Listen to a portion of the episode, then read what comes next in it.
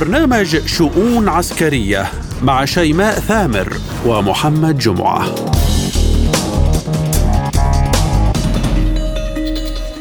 ملفات وشؤون عسكرية جديدة من وكالة سبوتنيك الإخبارية بموسكو نتناوب على تقديمها لكم. أنا شيماء ثامر وأنا محمد جمعة، ونستهلها بالعناوين. حلف الدبابات الكبير، ألمانيا تعلن الموافقة على إرسال دبابات ليوبارد اثنان إلى أوكرانيا. أمريكا وإسرائيل تطلقان أكبر مناورة عسكرية مشتركة وسط توتر متصاعد مع إيران. العراق يقوي علاقته بالناتو، وأصوات برلمانية تطالب بإخراج القوات الأمريكية من البلاد، وأزمة الأخضر تفرض تقوية العلاقة مع واشنطن. الإمارات العربية تستضيف حدثين عسكريين مهمين لنتعرف عليهما. تحية طيبة لكم أينما تكونون، وإلى التفاصيل. أعلن المستشار الألماني أولاف شولز أن حكومة بلاده قررت تسليم دبابات ليوبارد اثنان إلى أوكرانيا، وهذا يعني أن برلين قد انضمت إلى دول أخرى بعد طلب كييف مدها بدبابات قتالية، حيث أكدت واشنطن أنها سترسل دبابات إلى جانب قطع غيار ومعدات وتدريب بحسب الرئيس الأمريكي جو بايدن. وبذلك تكون تسع دول غربية ترسل دباباتها إلى أوكرانيا: الولايات المتحدة إحدى وثلاثين دبابة من طراز أبرامز القتالية، بريطانيا أربع عشرة دبابة قتالية من نوع تشالنجر اثنان، هولندا والتي أعربت عن توريدها دبابات قتالية إلى كييف إذا لزم الأمر، النرويج أيضا دخلت على خط الإمدادات بدبابات من طراز ليوبارد، بولندا أربع عشرة دبابة من نوع ليوبارد اثنان، إسبانيا كذلك وبنفس نوع الدبابات. أما فرنسا فأدخلت على خط الدعم العسكري دبابات لوكر. للحديث عن هذا الموضوع نستقبل معنا من موسكو الخبير العسكري أندري أليتسكي. مرحبا بكم أندري أليتسكي معنا بشؤون عسكرية. وبداية، دبابات ليوبارد اثنان الألمانية ودبابات فرنسية وبريطانية وغيرها، كيف تقرأ هذا التصعيد وكيف تقرأ الضجة الإعلامية حول هذه الدبابات؟ مرحبا يا شيماء، تحياتي لفريق البرنامج المحترم وللمستمعين الكرام في معرض الحديث حول العملية العسكرية الخاصة في أوكرانيا. بودي أن أقول إن وسائل الإعلام كقاعدة عامة تنخني إلى مبالغة دور الأسلحة في هذه المعارك. مثلا في بداية العملية الخاصة كانت الحديث تدور حول الطائرات المسيرة على وجه الخصوص طائرات بايراكتار التركية، ثم اتضح أن هذه الطائرات يمكن إسقاطها بسهولة، وبعد ذلك كانت وسائل الإعلام تصيح حول أهمية أنظمة هايمارس الصاروخية وهويتزرات إم سبعة سبعة سبعة وغيرها، وتدور الحديث حول دبابات ليوبارد الألمانية وأبرامز الأمريكية وتشالنجر البريطانية ولوكليرك الفرنسية، كأنها أسلحة ساحرة ستجيب انتصارا. هنا يجب أن نفهم أن الدور الرئيسي في الحرب يلعبه الإنسان المقاتل وليس السلاح مهما كان متطورا. إجمالي عدد الدبابات التي يستطيع الغرب تزويد أوكرانيا بها يتراوح بين مئة وخمسين ومئتين دبابة، وهذا مقابل اثني عشر ألف دبابة لدى روسيا. وسنرى قريبا كيف تخترق دبابات ليوبارد وأبرامز، وسنقتنع أن اختراقها لا يختلف كثيرا عن اختراق الأنواع الأخرى من الدبابات. إضافة إلى ذلك يجب أن نأخذ بعين الاعتبار أن تدريب الأفراد لاستخدام نوع معين من الدبابات يحتاج إلى وقت. تدريب طاقم دبابة حديثة يستغرق سنة واحدة، هذا فيما يخص بتدريب قائد وسائق وعامل المدفع. وعلاوة على ذلك الدبابات الحديثة تحتاج إلى إصلاح وترميم وصيانة فنية.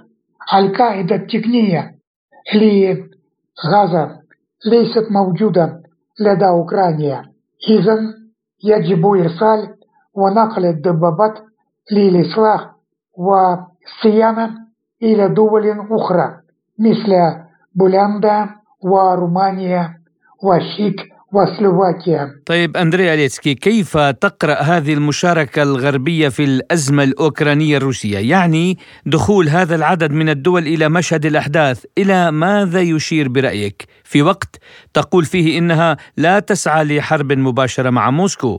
من المعروف أن هناك ثلاث وخمسون دولة تساعد لأوكرانيا بإرشاد واشنطن، وهي تتعرض لخطورة المشاركة المباشرة في الحرب على روسيا، وهذه العملية من شأنها أن تؤدي إلى عواقب خطيرة، وهي لا تريد أن تتورط في مثل هذه الأمور. إذن قصة الدبابات ليست بسيطة كما تبدو للبعض. الخبير العسكري أندري أليتسكي، كنت معنا ضيفا كريما بشؤون عسكرية، شكرا لكم. وإلى أمريكا وإسرائيل، أطلقت الولايات المتحدة وإسرائيل أكبر مناورة عسكرية مشتركة بينهما الاثنين الماضي لإرسال رسالة واضحة وصريحة إلى إيران وتأكيد قوة تحالفهما رغم المخاوف بشأن تشكيل الحكومة الإسرائيلية الجديدة والتي تضم أحزاباً قومية ودينية متطرفة. وستتولى واشنطن التدريبات على الرغم من التحول والعلاقات المتنامية بين إسرائيل ودول الخليج العربي، حيث لن تشارك أي من هذه الدول في التمرين. وبدلاً من ذلك قال مسؤول أمريكي إنه سيتم إطلاعهم على الأمر في وقت لاحق عند انتهاء المناورات، بينما أكد الجنرال مايكل إيريك كوريلا قائد القوات الأمريكية إن هذه الأنواع من التدريبات التي تجريها القيادة المركزية لتطور قابلية التشغيل البيني بين القوات العسكرية وتزيد من القدرات العسكرية، وهي مهمة للأمن والاستقرار. ليبقى السؤال، ما هي رسائل هذه المناورات ولمن موجهة؟ ولماذا بهذا التوقيت الذي يشهد توتر متصاعد مع طهران؟ للحديث بشكل مفصل عن هذه المناورات نستقبل معنا عبر الهاتف الخبير بالشأن الإسرائيلي الدكتور أحمد رفيق عوض. مرحبا بكم دكتور معنا. يعني دكتور، مناورات إسرائيلية أمريكية في البحر المتوسط، لمن موجهة رسائلها؟ إلى إيران أم إلى طرف آخر؟ موجهة بالدرجة الأولى لإيران، أه ولكن أيضا أه المنطقة منطقتنا أقصد تشهد أه تنافس دولي وتوتر دولي كبير، أه وبالتالي أه بالإضافة إلى أن هذه هذه المناورات موجهة أيضا للجمهور الإسرائيلي وللإقليم العربي أيضا، بأنه إسرائيل تستطيع أن تكون حامية وضامنة لبعض هذه الدول. لكن في نهاية الأمر هذه ال هذه المناورات بما احتوت عليه من يعني آليات وأدوات ومنظومات قتالية متعددة وبالغة التعقيد، واضح أنها يعني موجهة بالدرجة الأولى لإيران، وربما من من يوالي إيران أيضا، بمعنى إلى روسيا أيضا، لأنه هذه مناورات عسكرية واسعة كما كل ومعقدة، ولاحظ أنه هي بس أمريكا وإسرائيل. إذا بالتالي آه هذه رسالة قوية جدا بأنه العلاقة الاستراتيجية بين أمريكا وإسرائيل هي على اللي علاقة يعني تسمح بتوجيه الرسائل واستهداف الأعداء أو استهداف جبهة الأعداء أيضا. طيب دكتور أحمد، كيف تقرأ توقيت هذه المناورات بوقت يتصاعد فيه الحديث عن ضربة موجهة لإيران؟ طبعا طبعا توقيت مهم، لأنه هناك مواقف يبدو أنها نهائية حول الاتفاق النووي الإيراني الأمريكي أو الغربي. واضح أنه يبدأ يعني يصل إلى نهاياته، أو على الأقل وصل إلى أزمة كبيرة. هذه هذه المناورات تأتي للقول أنه الخيارات كلها مطروحة على على الطاولة، وبالتالي هذا ربما يعزز مواقف الغرب في في في العوده للمفاوضات مع الايرانيين، وربما تاتي ايضا ايضا لارضاء اسرائيل التي تهدد طيلة الوقت بأنها مستعدة أن تضرب المشروع النووي الإيراني حتى لو لم يكن هناك موافقة أمريكية أو غربية، وبالتالي هذه المناورات لتأمين إسرائيل أو للقول لإسرائيل أن أمريكا تحميها، تستطيع حمايتها في أي لحظة وتستطيع أن تزودها بكل المنظومات القتالية الجديدة. الخبير بالشأن الإسرائيلي الدكتور أحمد رفيق عوض كنت معنا ضيفا كريما بشؤون عسكرية، شكرا لكم وحياكم الله. إلى العراق، شدد رئيس الوزراء العراقي محمد شياع السوداني على التزام بلاده بالشراكة مع حلف شمال الأطلسي الناتو، مشيدا بدوره في محاربة الإرهاب. جاء ذلك خلال استقباله قائد القوات المشتركة لحلف الناتو الإدميرال ستوارت مونش والوفد المرافق له ببغداد. السوداني أعرب خلال اللقاء عن تقديره لموقف الحلف الداعم للعراق في مواجهة الإرهاب من خلال تقديم التدريب لقواتنا الأمنية، وأكد أيضا التزام العراق بالشراكة مع الناتو والحرص على استدامة العمل المشترك. وفقا للبيان، أشار السوداني إلى أهمية ترسيخ الأمن في العراق وانعكاسه على أمن المنطقة والعالم، وبين أن القوات الأمنية العراقية وصلت إلى مرحلة متقدمة في مقدرتها على محاربة الإرهاب. من جانبه أكد الأدميرال مونش التزام الحلف بتعزيز قدرات القوات الأمنية العراقية من خلال تقوية المؤسسات الأمنية وتدريب الضباط وضباط الصف، وتحدث عن تميز مستوى التنسيق بين قادة الحلف ونظرائهم العراقيين، مشيدا بالقدرات العسكرية والميدانية التي تتمتع بها القوات الأمنية العراقية. فلماذا جاء اللقاء بهذا التوقيت؟ وهل ستكون حكومة السوداني قادرة على إنهاء ملف الوجود الأمريكي وسط استمرار تعالي الأصوات وخاصة أصوات الفصائل المسلحة بإخراج تلك القوات من البلاد؟ للحديث بشكل موسع نستقبل معنا عبر الهاتف الخبير بالشأن العراقي الأستاذ محمد الفيصل. مرحبا بكم أستاذ محمد معنا ببرنامج شؤون عسكرية، وأشكرك على قبول الدعوة. تحياتي لكم ولمستمعيكم الأكارم وشكرا للاستضافة. بداية أستاذ محمد، أصوات تتعالى في الإطار التنسيقي وخاصة الفصائل المسلحة اليوم مطالبة بإخراج القوات الأمريكية وقوات التحالف. سؤالي لكم، هل ملف إخراج الأمريكان يعتبر امتحان صعب أمام الحكومة العراقية، وأتحدث عن حكومة محمد شياع السوداني؟ يعني بالحقيقة هذا الموضوع يعني جاء تتناول بعض الجهات الحزبية والسياسية وبعض الأوساط العربية والإقليمية، موضوع أنا أشوفه شخصيا مبالغ به كثير، وجاي يعطون فوبيا معينة أو بروباغندا معينة من أجل خلق يعني رأي عام مؤثر. لا ننسى أيضا أن القوات الأمريكية بكامل عدتها وعدادها كانت قد خرجت بنسبة أكثر من تسعين بالمئة أو خمسة وتسعين بالمئة، وخليني أتحدث بكل صراحة وبكل شفافية، ما موجود اليوم هو مجموعة من المستشارين، مئات من المستشارين تحميهم بعض القوى داخل داخل القواعد داخل بعض القواعد العسكرية العراقية، وبالتالي نحن هنا لا نؤشر لا وجود سلاح ثقيل، لا نؤشر لا وجود أو دخول هذه القوات بمعارك مع القوات العراقية. أيضا هؤلاء معظمهم مستشارين موجودين بصفة مستشارين ومدربين، ولديهم أيضا يعني برنامج مع الحكومة العراقية ومع وزارة الدفاع العراقية، بالتالي مثل هذا البرنامج يعزز من قدرة القوات العراقية في المراقبة والاستطلاع وفي الضربات العميقة. وأيضا لا ننسى أيضا هناك أقمار صناعية تعمل من أجل خدمة هذه القوات أو خدمة العراق بهذا بتوفير المعلومة الدقيقة من أجل يعني ضرب بعض الأوكار، من أجل ضرب بعض المخابئ التابعة لداعش. أيضا خليني أعرج على نقطة مهمة، أيضا داعش لا زال فاعل ومتواجد في بعض الحواضن بأطراف الغربية أو بأطراف الشرقية من العراق، وبالامتداد ما بين محافظتي كركوك وديالى وحتى باتجاه محافظة صلاح الدين. وأيضا سمعتم وسمع المستمع الكريم أن هذه العناصر لديها بعض الحراك أو التحرك هنا وهناك خلال الضربات التي وجهت للقوات الأمنية أو للجيش العراقي في ديالى وفي صلاح الدين وفي أطراف كركوك. كل هذا وغيره لا يعني أننا بحاجة اليوم إلى قوات أمريكية تقاتل إلى جنب القوات العراقية.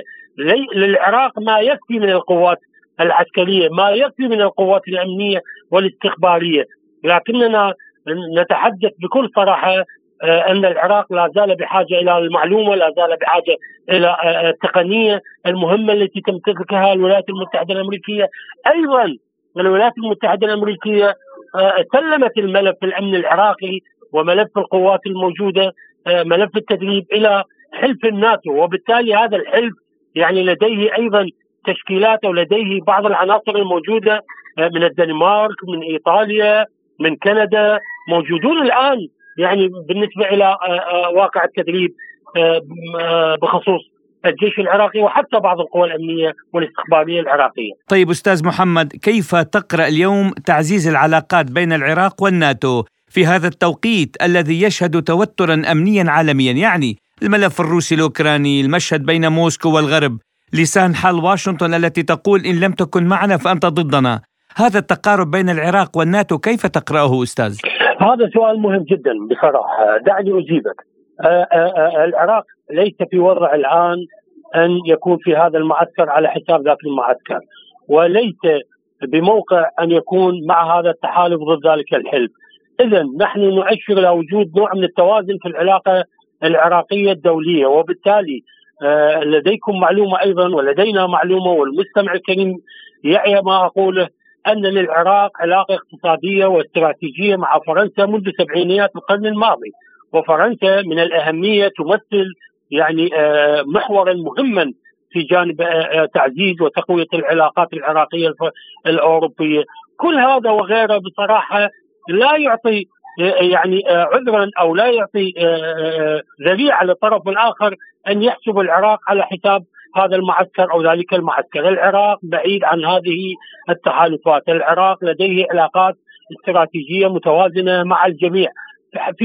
فيما يخص روسيا، من حق روسيا كدولة عظمى، من حق روسيا تمر بأزمة أو بمعركة مع أوكرانيا، من حقها أن يعني تحذر وتراقب الوضع إقليميا ودوليا، خاصة ما علمنا أن هناك يعني تعزيزات عسكرية كبيرة وصلت وستصل لاحقا وخطيرة أيضا نسميها، من خلال صفقة الطائرات ومن خلال صفقة الدبابات الألمانية وصفقة المدافع الكبيرة وأنظمة الدفاع الجوي التي يعني تقوم أمريكا بتزويد أوكرانيا من أجل إبقاء الحرب، من أجل صب الزيت على النار بالنسبة لهذه بالنسبة إلى هذه الحرب. وبالتالي قد لا سمح الله تصل شرارتها إلى أوروبا بأجمعها، وربما تكون هناك حربا عالميا ثالثة لا قدر الله. لكني أطمئن يعني كل المستمعين وكل المراقبين من أن العراق لا يمكن له أن يقوم بأي دور بالضد من هذا المعسكر أو ذلك المعسكر. العراق يبحث عن مصالحه، العراق الآن في وضع لا يسمح له كما أشرت آنفا أن يكون بتحالف مع هذا ضد ذاك، وبالتالي يبحث عن علاقات متوازنة متساوية، عن علاقات تخلق له بيئة، خاصة ما علمنا أن الوضع الأمني في العراق لا زال يشهد بعض ال... يعني بعض الأحداث، ولا زالت داعش يعني خاصة في بعض المناطق له يعني حراك وله تحرك بهذا الاتجاه. أيضا الوضع السوري لم يشهد استقرارا كبيرا، رغم أن هناك محاولات دولية بإشراف روسيا من أجل تقريب وجهات النظر مع أنقرة، وأيضا من أجل يعني ترتيب العلاقات حتى في الجانب الخليجي. اليوم الإمارات والسعودية تلعب دورا مهما من أجل يعني عودة دمشق للحضن العربي، وأيضا مساعدة مساعدة سوريا ومساعدة العراق أيضا لمحاربة العصابات الإرهابية أو التكفيرية في معظم في معظم المناطق الجغرافية بين العراق وسوريا. بالنهاية بالنتيجة نريد أن نصل إلى حقيقة، الحقيقة يا سيدي الفاضل ليس للعراق أي مصلحة في تعزيز علاقته مع هذا الجانب على حساب ذاك الجانب. نعم نعم الخبير بالشأن العراقي الأستاذ محمد الفيصل كنت معنا ضيفا كريما بشؤون عسكرية، شكرا لكم وحياكم الله. شكرا دكتورة ولمستمعيكم الأكارم. وإلى الملف الأخير، تستعد الإمارات العربية المتحدة لإقامة معرضي الدفاع والأمن البحري آيدكس ألفين وثلاثة وعشرين ونافدكس ألفين وثلاثة وعشرين اللذين من المقرر انطلاقهما الشهر المقبل. ويشمل ذلك الدورة السادسة عشر من معرض ومؤتمر الدفاع الدولي آيدكس ألفين وثلاثة وعشرين، والدورة السابعة من معرض الدفاع والأمن البحري نافديكس ألفين وثلاثة وعشرين، هذا حسب ما ذكرت وكالة الأنباء الإماراتية. يقام المعرضان خلال الفترة من عشرين إلى الرابع والعشرين من فبراير شباط المقبل بمركز أبو ظبي الوطني للمعارض. نسخة آيدكس ألفين وثلاثة وعشرين ستكون الأكبر منذ انطلاقه، تنظمه شركة أبو ظبي الوطنية للمعارض أنديك بالتعاون مع وزارة الدفاع الإماراتية. للحديث أكثر عن هذا الموضوع نستضيف من الرياض اللواء المتقاعد عبد الله غانم القحطاني. أهلا بك سيادة اللواء. الآن تنظم مجموعة أدنك بالتعاون مع وزارة الدفاع الإماراتية معرضي آيدكس ونافدكس ألفين وثلاثة وعشرين في الفترة ما بين العشرين حتى الرابع والعشرين من فبراير شباط المقبل في أبو ظبي. هل ممكن التعريف أكثر عن نسختي آيدكس ونافدكس؟ في الواقع أن دول مجلس التعاون الخليجي وتحديدا في الإمارات العربية المتحدة أصبح لديهم خبرة طويلة جدا متراكمة فيما يخص تنظيم المعارض والفعاليات الدولية، ومن ضمنها النسخة السادسة عشرة من معرض الدفاع الدولي آيدكس عشرين ثلاثة وعشرين، وأيضا هناك نسخة مرافقة لهذا المعرض وهي النسخة السابعة من معرض الدفاع البحري نافدكس عشرين ثلاثة وعشرين. وهناك أيضا مؤتمر يعني كبير جدا سيقام على الفعالية أو انطلاقا من هذه الفعالية الدولية. والحقيقة أن هذا النشاط الذي يعني دائما يرافق النجاح في الإمارات العربية المتحدة يأتي تزامنا مع مرور ثلاثين عام على انطلاق معرض آيدكس، وأيضا يرافق انطلاقة معرض نافدكس في الذكرى الثانية عشرة. حقيقة هذه النسخة هذا العام عشرين ثلاثة وعشرين تعتبر الأكبر من نوعها على الصعيد الدولي والإقليمي، والإمارات العربية المتحدة قادرة على تنظيم مثل هذه الفعاليات وهذه المناشط. آه هذا المؤتمر وهذه الفعالية في المتمثلة في معرض آيدكس ونافدكس عشرين ثلاثة وعشرين هي تؤكد مرة أخرى على أن هذه المنصة الدولية بالأصح العالمية مهمة جدا ليأتي إليها جميع خبراء العالم، جميع شركات العالم المصنعة، وأيضا هي منصة متقدمة جدا لعقد شراكات استراتيجية بين المحتاجين أو المستهلكين وبين المصنعين، وعلى ضوءها يعقد صفقات كبيرة جدا وهذا معروف. لكن ما يهم هنا في هذا العام عشرين ثلاثة وعشرين هو أن هذه النسخة متميزة، هو أن هناك جهود إماراتية يعني حثيثة ومتقدمة ومتطورة كعادتها في تنظيم مثل هذه المناشط الدولية والفعاليات الدولية العالمية. يؤكد مرة أخرى ولا بد من ذكره بأن دول مجلس التعاون الخليجي أصبحت مكانا خصبا ولديها قدرات وعقول، ولديها أيضا تخطيط استراتيجي لاستيعاب مثل هذه الفعاليات، وأعتقد المملكة العربية السعودية ستستضيفها في سنوات لاحقة. ما يهمنا هنا هو أن الإمارات العربية المتحدة في النسخ السابقة كانت ناجحة جدا في التنظيم، وهذه النسخة ستكون متميزة جدا. طبعا ما يخص يعني نافدكس هذا العام في النسخة الحديثة هو أنه يختص بالمعدات البحرية ويختص بالتقنيات البحرية وبالتكنولوجيا البحرية وب كل ما تحتاجه البحريات في العالم، وهذا بحد ذاته مهم، وخصوصا في ظل تطورات وفي ظل أزمات وفي ظل صراعات دولية القوات البحرية فيها ضمن القوات التي لها تأثير ولها حسم. طيب سيادة اللواء، ما الذي يميز المعرضين اليوم عن سابقاتهما في السنوات الماضية؟ هل هناك شيء يميزهما؟ أيضا من ما يميز هذه النسختين في هذا العام عشرين ثلاثة وعشرين آيدكس ونافدكس هو روعة التنظيم في الإمارات العربية المتحدة، منصات إضافية لالتقاء الشركاء على مستوى العالم. المؤتمر الدولي المرافق لهذه الفعاليتين سيكون مميز بحضوره وبعناوينه التي سيتطرق إليها الجميع ويتحدث من خلالها ويرسل ويعطي ما لديه، وأيضا هناك شركاء من كل مكان سيستمعون وسيشاركون. هذا يميز هذه النسخة، إضافة إلى أنها تأتي في ظل رؤية إماراتية متقدمة جدا في عهد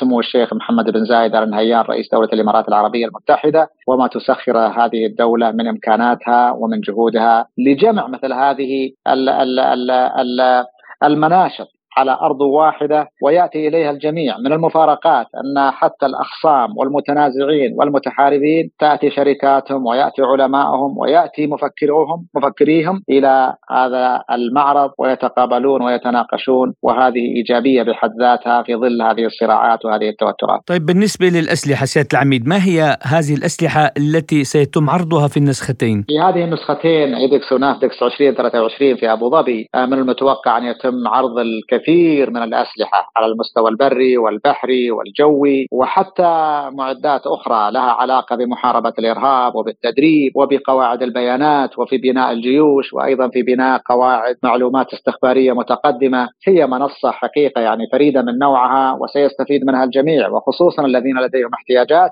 ولديهم أيضا المقدرة على استيعاب مثل هذه التقنيات. أتوقع لهذا هذه الفعالية خلال يدكس ونافتكس عشرين ثلاثة وعشرين أن يكون لدينا تميز في الأسلحة التي سيتم عرضها، وأيضا أتوقع أيضا يكون هناك مزيدا من الطلبات، لأن الدول حاليا لديها احتياج داخلي لمواجهة المشاكل الإرهابية، ولديها أيضا احتياج لمواجهة التهديدات الخارجية. لدينا حروب قائمة ولدينا أزمات ولدينا توتر في العلاقات الدولية وخصوصا بين الدول الكبرى، ولا شك أن الجميع أصبح يدرك أهمية الأسلحة المتقدمة وأهمية الحصول عليها بالطرق المشروعة، ومن خلال مثل هذا المعرض إيدكس في عشرين ثلاثة وعشرين وأيضا النسخة الأخرى البحرية إيدكس، وهذا مهم جدا. نعم سيادة اللواء، هل ستكون هناك مشاركة للوفد الإسرائيلي بالمعرضين؟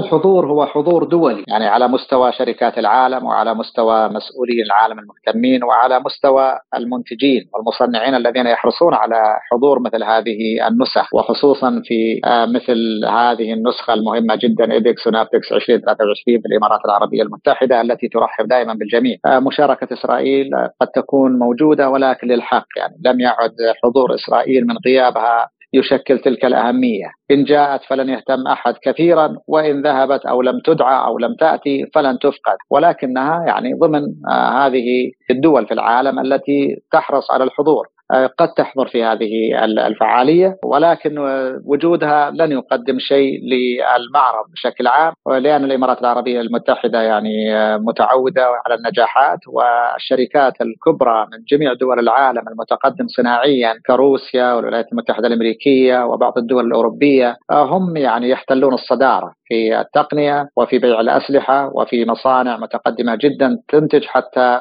الإلكترونيات المهمة جدا. إسرائيل نعم لديها صناعات، ولكنها يعني ليست هي الوحيدة أو الأهم على مستوى العالم. حتى الهند لديها صناعات متقدمة في مجال التقنية وفي مجال التقنيات المتقدمة جدا النينو وغيرها، وبالتالي حضور إسرائيل قد يكون موجود، ولكن يعني لن يكون حدثا كبيرا في هذا المعرض. سؤالنا الأخير سيادة اللواء، كيف تقيم طبيعة التعاون بين الإمارات وروسيا في مجال الدفاع؟